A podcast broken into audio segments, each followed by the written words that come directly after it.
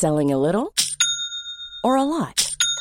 Shopify helps you do your thing however you cha-ching. Shopify is the global commerce platform that helps you sell at every stage of your business. From the launch your online shop stage to the first real life store stage, all the way to the did we just hit a million orders stage. Shopify is there to help you grow. Shopify helps you turn browsers into buyers with the internet's best converting checkout.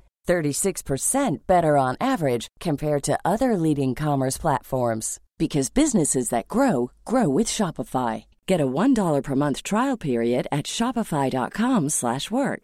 shopify.com/work. Ryan Reynolds here from Mint Mobile. With the price of just about everything going up during inflation, we thought we'd bring our prices down. So to help us, we brought in a reverse auctioneer, which is apparently a thing. Mint Mobile unlimited premium wireless. Ready to get 30, 30, bit to get 30, bit to get 20, 20, 20, bit to get 20, 20, bit to get 15, 15, 15, 15 just 15 bucks a month. So, Give it a try at mintmobile.com slash switch. $45 upfront for three months plus taxes and fees. Promo for new customers for limited time. Unlimited more than 40 gigabytes per month. Slows. Full terms at mintmobile.com. The Telegraph. The Telegraph. Podcasts.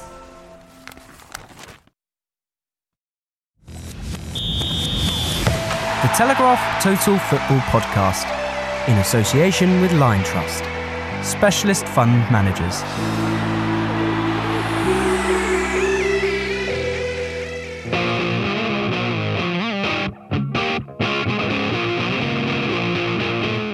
Hello, podcast fans, and welcome to Total Football.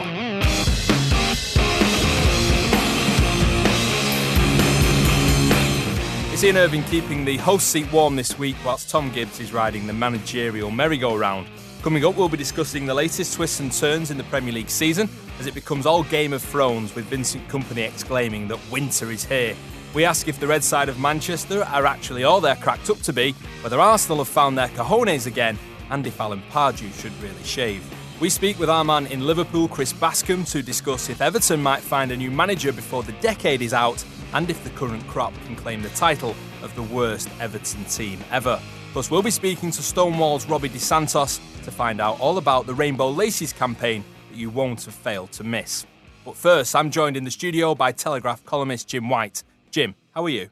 I'm all right, Ian. Yeah, you're Good at to see you. Thank you. Good to see you too. Uh, you're at Old Trafford, weren't you, seeing Jose Mourinho and his team? Yes. Did they deserve that stroke of luck in the 1 0 win? Um, I've forgotten. It was one of those matches that went in one ear and out the other. It was a, it was a very, very dull, uninteresting, uh, uninspiring performance. Wasn't even that good, was it? yeah, you're probably right. You're probably right. They were very keen afterwards. All the United, Ashley Young and uh, Mourinho himself, they were all very keen to say, "Oh, that's the sign of a good team that you can win ugly, you can win bad." That is putting a very nice gloss on things. It was just bad. The the, the fans were uh, chanting throughout. Eric Cantona's name because it's the start of the Christmas season, 12 days of Cantona, blah, blah, blah, blah, blah. But also, I think there was a kind of longing for just someone who might be able to open up an opposition. Quite interesting that because Cantona has been quite controversial in his comments this week, saying that he'd prefer Pep Guardiola to be in charge of United and not Jose Mourinho. That's quite cutting, that isn't it? Yes, it is. Uh, and I think his point is that Guardiola, I mean, I think one of the things that's really bugging United fans at the moment is that they look over uh, the city at Manchester City and they see a team playing football the way United should play football and they're jealous. And that is really adding to a kind of slight unease there is about the manner of Jose Mourinho's football. Very interesting yesterday. Chris Hughton talking in his after match press conference, saying the one thing you've got to really worry about United is their size.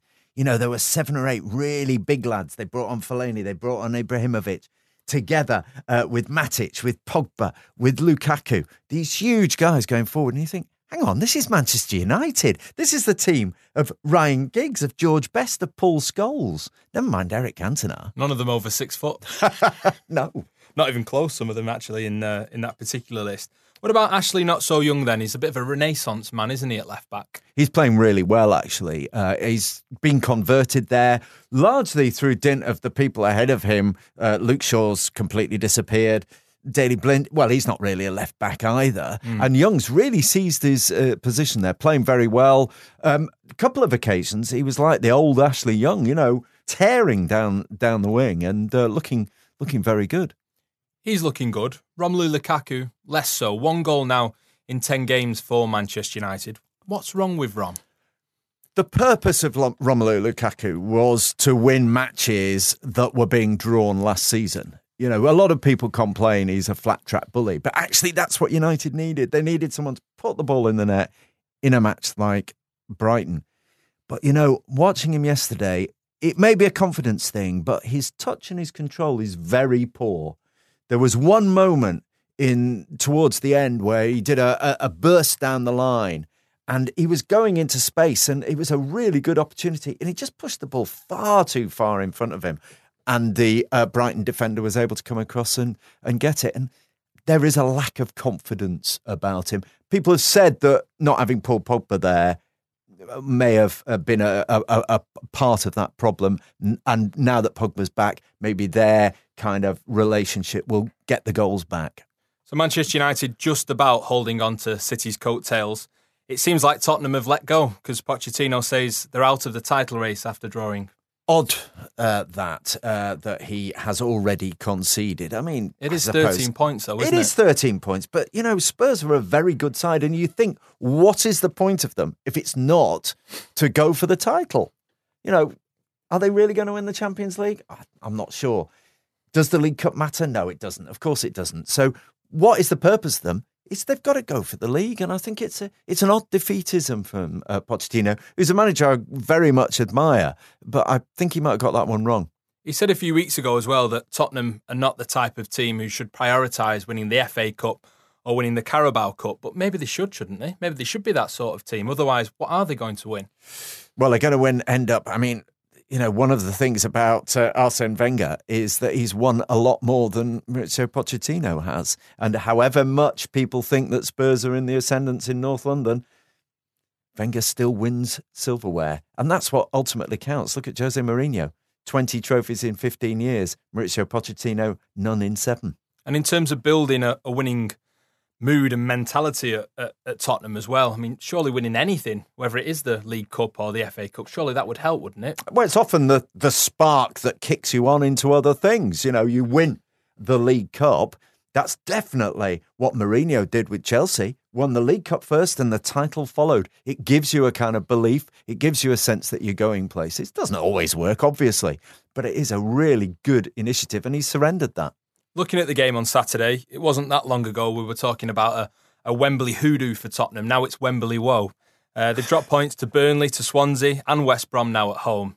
That is woe, isn't it? It is a bit of woe. Uh, I was surprised at West Brom. I mean, they obviously the players felt that they needed to show something, having lost Tony Pulis, show what was going on, and and, and they fought. And uh, Spurs should have expected West Brom to come at them, uh, but West Brom have been very poor until that point. And really, a team of Tottenham's creativity really should have taken them apart. And I think what the issue is at, at Wembley is everyone enjoys their big day out. It's a different place to go. You know, every footballer's ambition is to play at Wembley, and they're getting a chance to. Yeah, Solomon Rondon said after scoring that he was proud to be the first Venezuelan to score at Wembley. That just gives you an idea of, of quite how significant it is for these players. In terms of West Brom, then, I mean, Gary Megson's been out of management, I think, for five years, but it sounded like he'd been bitten by the bug after the match again. He was sort of talking about leaving behind holidays and golf and coming back to the mud, sweat and tears of the Premier League. Uh, do you see him being a candidate, a realistic candidate?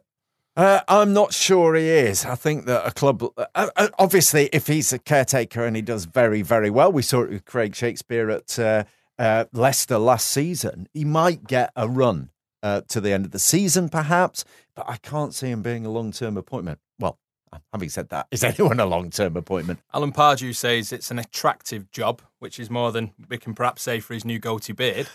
However, would he be an attractive proposition for West Brom? One of the problems that West Brom had was that their fan base was being massively dislocated by Tony Pulis's football. I'd seen them twice this uh, season. I saw them against Manchester City and against Chelsea. And uh, at neither match was the ground full. In fact, there were big spaces. And this is against two of the top teams in the country. So people were just fed up they were voting with their feet and they weren't going. So I think one of the things, one of the priorities that the chairman has got there is to get someone in who can create sparkling football. And Pardew has got a record doing that. I mean, his problem is he never sustains it. But if you look at what he did at West Ham, what he did at Newcastle, you know, he did create I- I- intriguing, exciting football. It did dip away, but maybe they could give a little bit of energy to West Brom. Manchester City, then, they won again against Huddersfield, but they showed maybe a different side of themselves. Vincent Kompany declared that winter's here, but there was nothing frosty about Manchester City. They were very sharp, weren't they? Uh, well, I uh, went to see uh, City last week at Leicester, and I wrote the. Uh, inevitably, I was going to be proven wrong. I wrote the words that City don't score bad goals. Oh dear. Uh, but they did this. You know, Two it of was a it was a really lucky winner. It it was a it was a bounce bounced off the keeper's leg, bounced onto Sterling's knee. Could have gone anywhere. Looped into the goal. It was a it was lucky. It is the old adage: win when you're playing badly. And City are just really really good now, and they've just got a kind of momentum going. Interestingly. Guardiola was celebrating with far more gusto than he did when they beat Watford 6 0 or when they put seven past Stoke, um, because he realised that was a tough afternoon's work and they came through it. Yeah, did we learn more about Manchester City and their ability to go through this season and be unbeaten, perhaps, or at the very least win the title in that game? Yeah, I think that they've got a problem at centre back with Stones uh, not being there and with Kompany not yet being properly fit. It was interesting that Kompany was brought off because he knows he's got to play Kompany. Uh, during the next couple of matches, and he needs him to be there. And I think that's where the test is going to come. Huddersfield were just biting at them constantly, piling in, you know, press, press, press, press, press. When it comes to the derby against Manchester United, I can see Mourinho putting his uh, Jose's Giants in there and putting long balls in and actually really putting a test at the heart of that City defence. And that may be uh, the one flaw in the side because everywhere else they just look magnificent. Yeah, they certainly do. Watford looked magnificent as well, didn't they, on Saturday? A 3 0 victory at St James's Park over Newcastle. And Marco Silva's just increasingly looking like management gold, isn't he? Marco Silva's uh, reputation just is now heading towards uh, the, the the the very top, isn't it? I mean, Everton want him. Watford, who normally get rid of managers at the drop of a hat, desperate to keep hold of him, saying he's not going anywhere. Why would he Uh, want to leave at the moment, though, when you look how good Watford are? Well, I think Everton are a, a, are a bigger club, aren't they? Um, but True. Uh, they're, they're, he's beginning to create something there. There's a real, you know, it, it's an interesting model, Watford. It's always been buying in players from all over the place, sort of 45 different languages spoken in the dressing room and all this kind of thing. But he's developed a very coherent pattern there. And Richarlison, uh, who's the young Brazilian winger, he's an excellent uh, player. Will Hughes, who they brought in from um, Derby, uh, who'd been in the championship for a long time, A bit not too long noticed. almost. Yeah, Yeah. not no, not really noticed, and he's been brought in uh, by Silva and finally been given some games and looking very, very good. Um, and they've got a lot of strength in depth. You know, Troy Deeney's not getting a start. Uh, he was the talisman. You thought, oh, you've got to have Deeney in there, but he's not playing. So that shows what Silva has done. He's created a whole new cohort of players. Four defeats in a row, though, for Newcastle. It's a problem, isn't it, for Rafa Benitez when there's a takeover looking like it's finally going through? There, there is a sort of sense of inertia around Newcastle. We just wait and see, wait and see what's going to happen. Mike Ashley's definitely not that he was ever keen on doing it. Definitely not putting his hand in his pocket at the moment. Uh, you know, January will be very interesting. Benitez will be desperately hoping that the new people take over long before January and are in a position to show their ambition and give him some funds because he's going to need them. I mean, Newcastle are not out of the mire by any means. Full time at Selhurst Park, the song Every Little Thing is Going to Be All Right played out after that 2 1 win over Stoke. Will everything be okay for Crystal Palace, do you think? Well, they've got their they've got their big one, haven't they? The M23 derby or whatever it is against They've already Brighton. been tweeting and building it up. Oh haven't yeah. I mean, the Brighton fans at, at Old Trafford on um, uh, Saturday were chanting Crystal Palace were coming for you. They must have been the first fans ever to acknowledge at Old Trafford that Crystal Palace existed. It was a fantastic, uh, uh, including thing. Crystal Palace including, fans, including yeah. Palace fans. Um, so it's it's going to be that is going to be a critical uh, game for them. I think if Roy Hodgson can get a result at Brighton, that is really going to the fans will be right behind him for that. You know, they'll forgive him anything. Get a result against Brighton, they're going to love him. They are still bottom though, Palace. Only three points from safety. They're so- only three points from safety, and there are a lot of teams in free fall at the bottom. You know, there are a lot of clubs that are having a big problem at the moment. Palace, they've had a couple of wins at home now under uh, Roy Hodgson, are just beginning to look as though that very talented squad that they got are beginning to come together. A late goal won Palace that game, but a late goal denied Liverpool a win uh, at the weekend. There was that cross, come shot, come cross, come shot. Willian says it was a shot. Was it a shot? No, move on. Sure?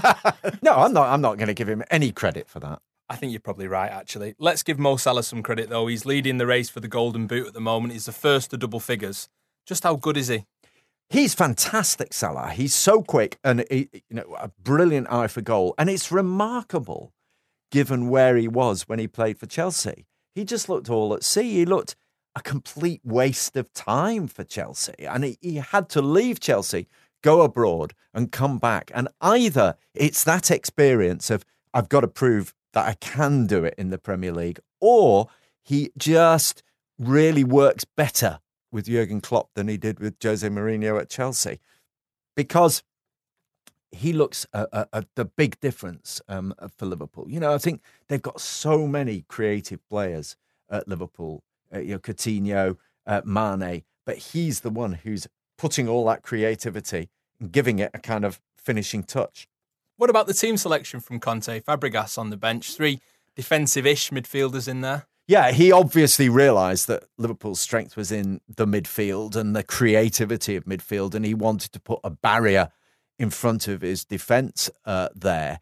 Um, I think he probably missed the trick because a lot of clubs are going to Liverpool and and, and sort of going defensive. I think you should attack them. I, I- you know, listen, that's why I'm not a manager because I I'd lose every match, but I'd definitely attack Liverpool. On to Everton's eighth defeat in the last 11 games. Just how bad are Everton at the moment? They are really struggling. really poor. They're slow. Uh, there's no team spirit. Um, their their defense is poor. They've got no attack. They're, they're just a, a- shambles everywhere, uh, and it's a real issue. And they've got a real problem there because whoever takes over, and we don't know when they're going to come. Whoever takes over, they've got to sort out a, a real problem, and they've already spent 140 million quid in the summer. It's not like, oh yeah, in January we'll give you another 200 million quid. What are they going to do? You know, how are they going to make those changes? They've just got to get some pace in the side. I think possibly the best thing to do would be to bring in some of the young players. Certainly looks a big game this week with David Moyes taking West Ham back to Everton. Is that a relegation six pointer already, Already. in November? Already, you know, Moyes is he's a great organizer, and I think possibly that's what West Ham need. But they're a very poor side. Everton are. People are saying the worst ever Everton side. I I I would say probably the worst Everton side of the uh, Premier League era uh, against a a pretty second-rate West Ham side. Oh, that's going to be one to look forward to, isn't it? One for the purists. David Moyes sort of praised the fans, didn't he, after that game on Friday night? And they certainly made a racket. Is that the key to turning things around at West Ham, getting those fans back on side? I think so. I think there's a a, a huge problem uh, at West Ham. I mean, I, I thought it was really interesting uh, that um, uh, West Ham have asked uh, not to have home matches uh, on Boxing Day um, because the London Stadium, um, the, the the number of fans arriving at Stratford Station on Boxing Day when Westfield's got its big sales moment is too much for everyone to cope with. And you know, nothing is going to cheese uh, fans off more than the fact that they are putting second uh, to the sale at Westfield st- uh, shopping centre. Yeah, that's not going to help things, is it? What about Claude Puel then?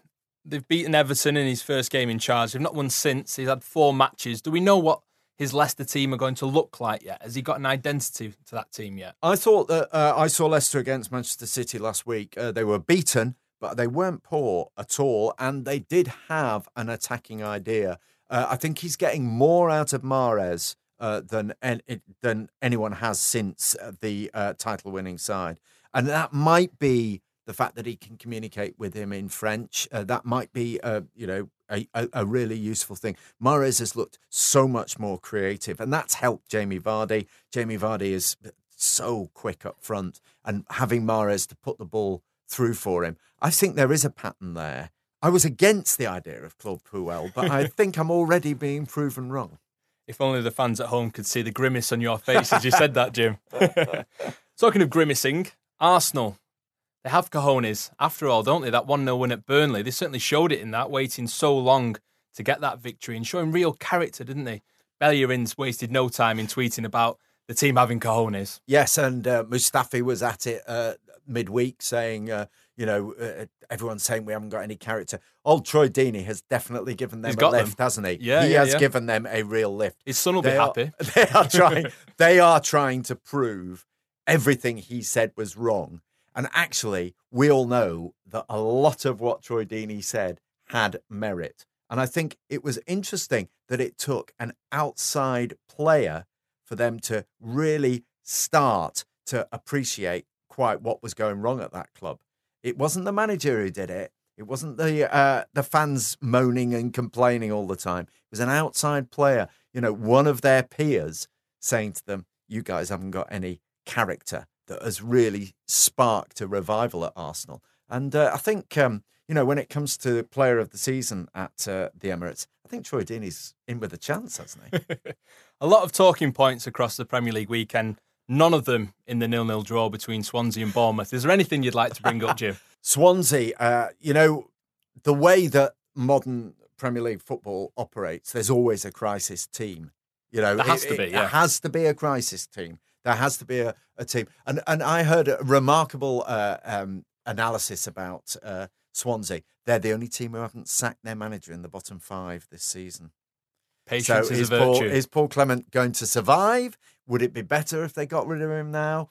Um, I'm not sure. He some of his signings over the summer, you know, um, it, Sanches and uh, uh, Tammy Abraham, they haven't quite fitted in as well as they might have done.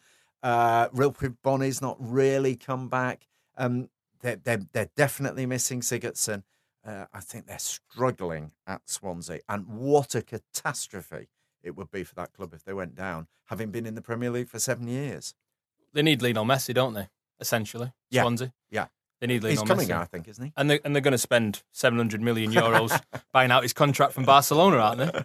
It's it's the only way. It's the only way. If Lionel Messi's worth seven hundred million, I wonder what Eden Hazard is worth. Or what you're worth, Jim. Yeah, twenty p. Is that all? Yeah, if I'm lucky. I want change from 20p, please. The Telegraph Total Football Podcast in association with Lion Trust. Specialist investors who help you head towards your financial goals. Independent thinkers who have the courage of their convictions to make investment decisions. Remember, investments can fall as well as rise. Over to Merseyside now, where it's a tale of two cities in one city. Liverpool have high flying Mo Salah scoring for fun, whilst the Toffees are on the hunt for someone who can navigate their way to a net, for a defender or four, and someone to tell them what to do. Liverpool's finest Chris Bascombe joins us now. So, Chris, let's cut to the chase. Will Everton ever appoint a new manager? Maybe sometime during the next century, you'd hope it will happen. but uh, uh, you know, it's getting to that stage now where sort of made a reference in the Sunday Telegraph this morning. And if you, if you don't mention the word shambolic whenever you write about an Everton managerial search, you just lose all credibility, don't you? I mean, uh, I, I think I think there's some good intentions going on. Everton. I think a lot of what's been said about Moshiri is a bit harsh. However, his judgment is seriously flawed, and now we're entering the stage of just pure, you know, it's just, it wouldn't use with comedy. It's not, not a laughing matter for the Evertonians at the moment, but it, it's just farcical that it's just going so bad. You know, you did the. Ronald Koeman gets sacked, and everyone's saying he's got, you know, he's got to get rid. And what are they doing? I mean, they're just sort of just heading towards the championship if they're not careful. And uh, you know, another really low low day for Everton. Um, you know, when you think about how high expectations were not so long ago. So, I mean, it sounds a simple question in many ways, but why haven't they appointed someone, Chris? Well, I think if we're going to try and be fair to them for a while, it's, it's obvious they who they want to get. That you know, they wanted Marco Silva, and, and you know, not so long ago, if you offer ten million pound for a manager, it's game over. You know, you, you make an approach. Marco Silva is appointed very quickly, but the world has changed, hasn't it? Not, not just with football. We saw it with, with, with a couple of players last summer, where just because you're making ridiculous offers, you don't get them, and now it seems the same with managers. You know, I think Watford played a very savvy game. I think it's very interesting how, how quickly Watford have wanted it known that these offers for their manager were resisted, and it looks very good for Watford. You know, will they go back for Silva and get him, and then they can say, look, he was always the first choice. It was just very difficult to get him. Now the problem is when you haven't got Silva and you're putting your sort of feelers out for others who might be available, such as Allardyce and Dyche.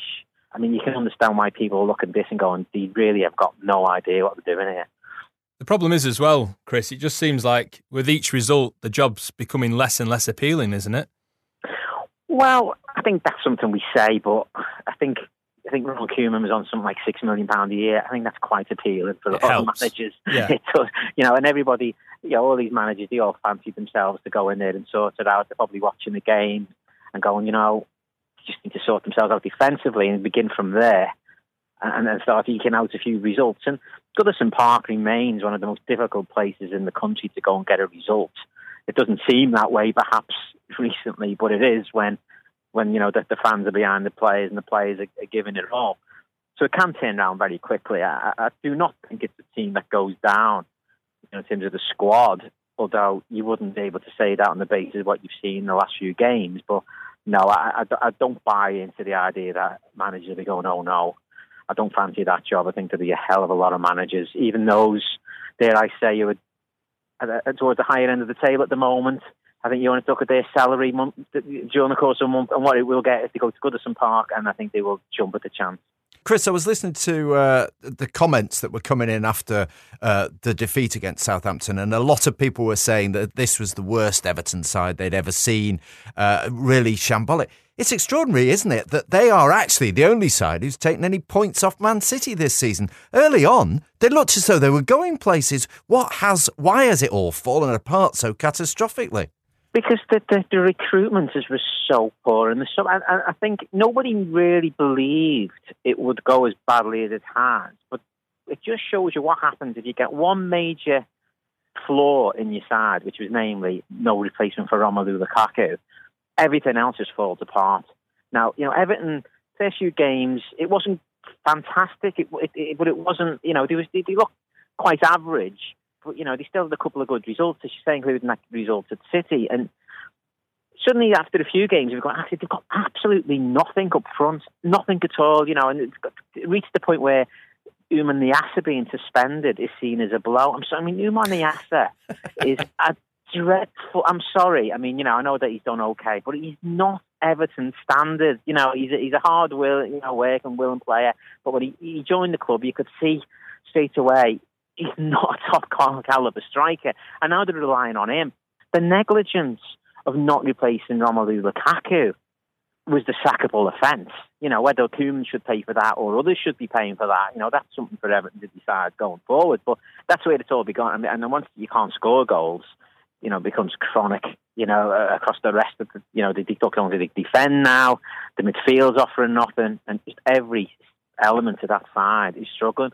But I still don't believe that they are all garbage players. I think they've got some good players there, and you know, clearly you need somebody to go in there and just sort them out. You know, but they didn't. They didn't fill the gap uh, when Lukaku left, and they knew he was going for a long time.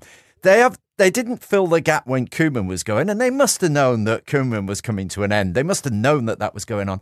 That really does speak volumes for how poor they are behind the scenes, doesn't it? I didn't get a sense they wanted to sack Koeman particularly. You know, there was a few games before he went. You know, I think Moshiri came out, didn't he, and, and spoke very highly of Koeman again.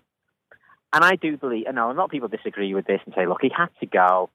He lost the fans completely. But I still think that the 12 games at the start of the season are an anomaly in Ronald Koeman, certainly his Premier League career anyway. Look at what he did at Southampton.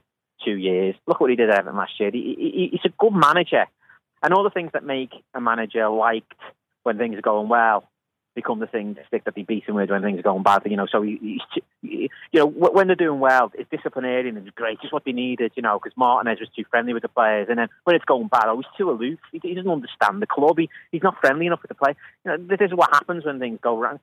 Twelve games, I think, was very premature personally, but at the same time, the atmosphere got so bad within the club and within Goodison Park, they felt they had to do something.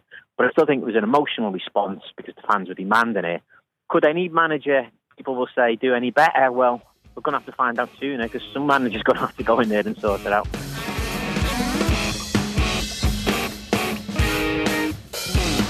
This weekend, you won't have failed to notice the world of football adorned in rainbow laces, flags, captains' armbands, and much more. This is all part of Stonewall's Rainbow Laces campaign to make sport everyone's game. Robbie De Santos is Stonewall's head of campaigns and joins us now to tell us more about the initiative. So, Robbie, do tell us more.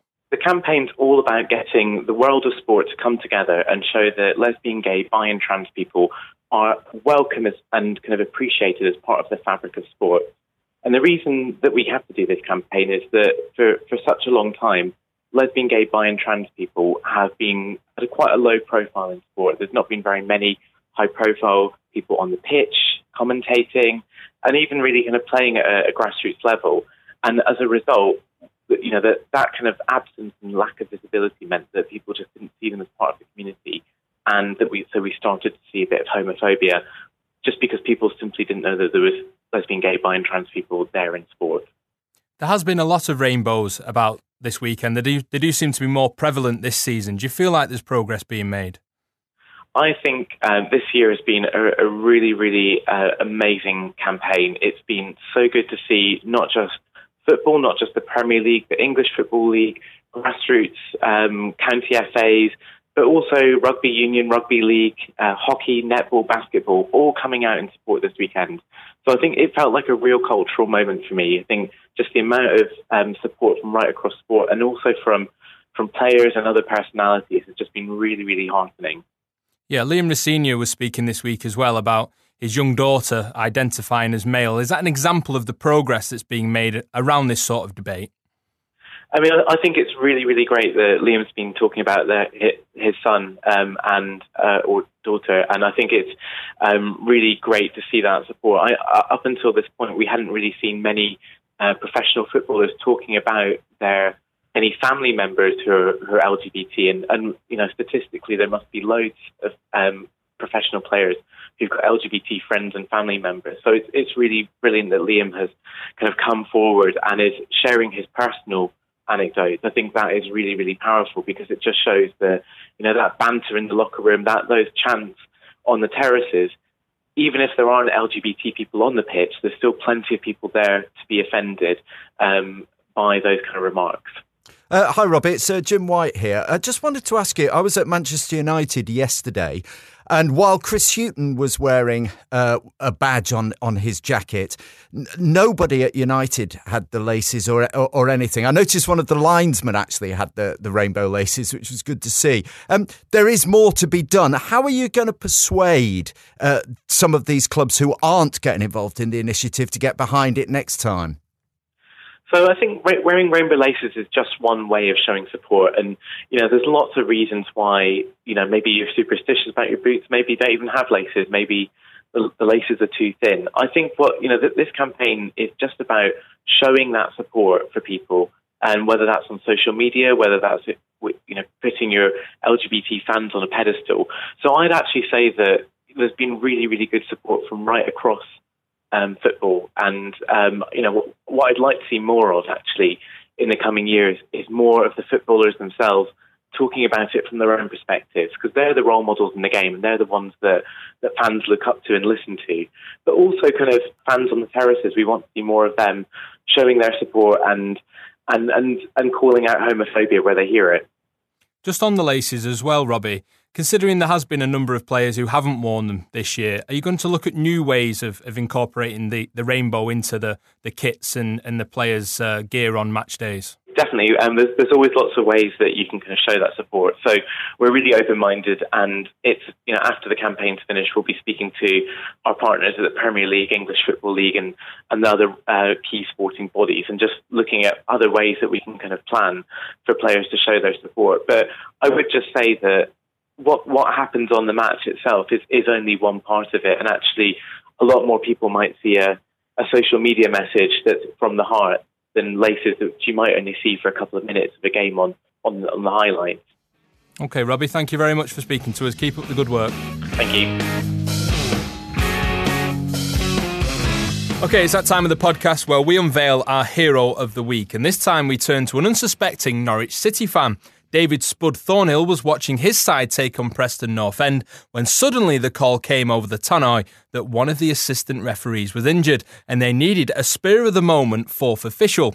Cue to 10 minutes later, and David Thornhill was appointed. Despite the added 10 minutes at the end of the match, neither the Canaries nor PNE were able to take advantage and grab a winner with the score ending 1 1. So, Jim, we are asking you, what was your favourite moment when a fan has stole the show? Well, this weekend again, uh, it was Leeds United uh, were playing, and there was a low um, winter sun uh, getting into the goalkeeper's eyes. And bizarrely, I mean, you would have thought, uh, perhaps because he plays with Leeds, he doesn't expect to see any sun. Maybe that was it. But you would expect that was part of the goalkeeper's equipment, like yeah. gloves. He'd have a cap in his bag, but he didn't. So he appealed to the Leeds fans behind him, and the Leeds fan did have a cap and handed it over and Leeds went on to win. No goals were conceded. I think he won the game for him. And very, very nicely, Vidal, the uh, uh, Leeds goalkeeper, afterwards not only returned the cap to the fan, but gave him his shirt as well. Very polite of him. Very polite. Time is up on another Total Football, but we'll be back again next week, same time, same place. You request contact with me, just head to at Ian Irving TV on Twitter don't forget to subscribe to the podcast and rate us on iTunes. Our theme tune is by Polvo. Go to mergerecords.com to buy their music. Thanks to Abby Patterson on the buttons, and thanks to you for your company. I'll talk to you again soon. ta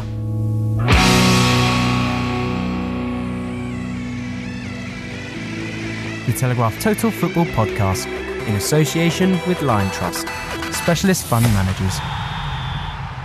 If you're enjoying being part of the Telegraph Sport podcasting family, then do make sure to download and listen to Brian Moore's Full Contact. It's the most opinionated rugby podcast, as every week, Brian and a host of big names from the world of oval balls analyse the biggest and most controversial moments from the weekend's rugby. Your Tuesday commutes will never be the same again, if you like rugby. ACAST powers the world's best podcasts Here's a show that we recommend. Hi, I'm Jesse Cruikshank. Jesse Cruikshank. I host the number one comedy podcast called Phone a Friend. Girl. Let's phone a friend. Not only do I break down the biggest stories in pop culture with guests like Dan Levy and members of NSYNC, I do it with my own personal boy band singing jingles throughout. Because it's my show. It's your show, girl. New episodes of Phone a Friend. Yeah. Drop Thursdays wherever you get your podcasts. So work it, girl. Yeah, work it. Okay, that's enough. ACAST helps creators launch, grow, and monetize their podcasts everywhere. ACAST.com.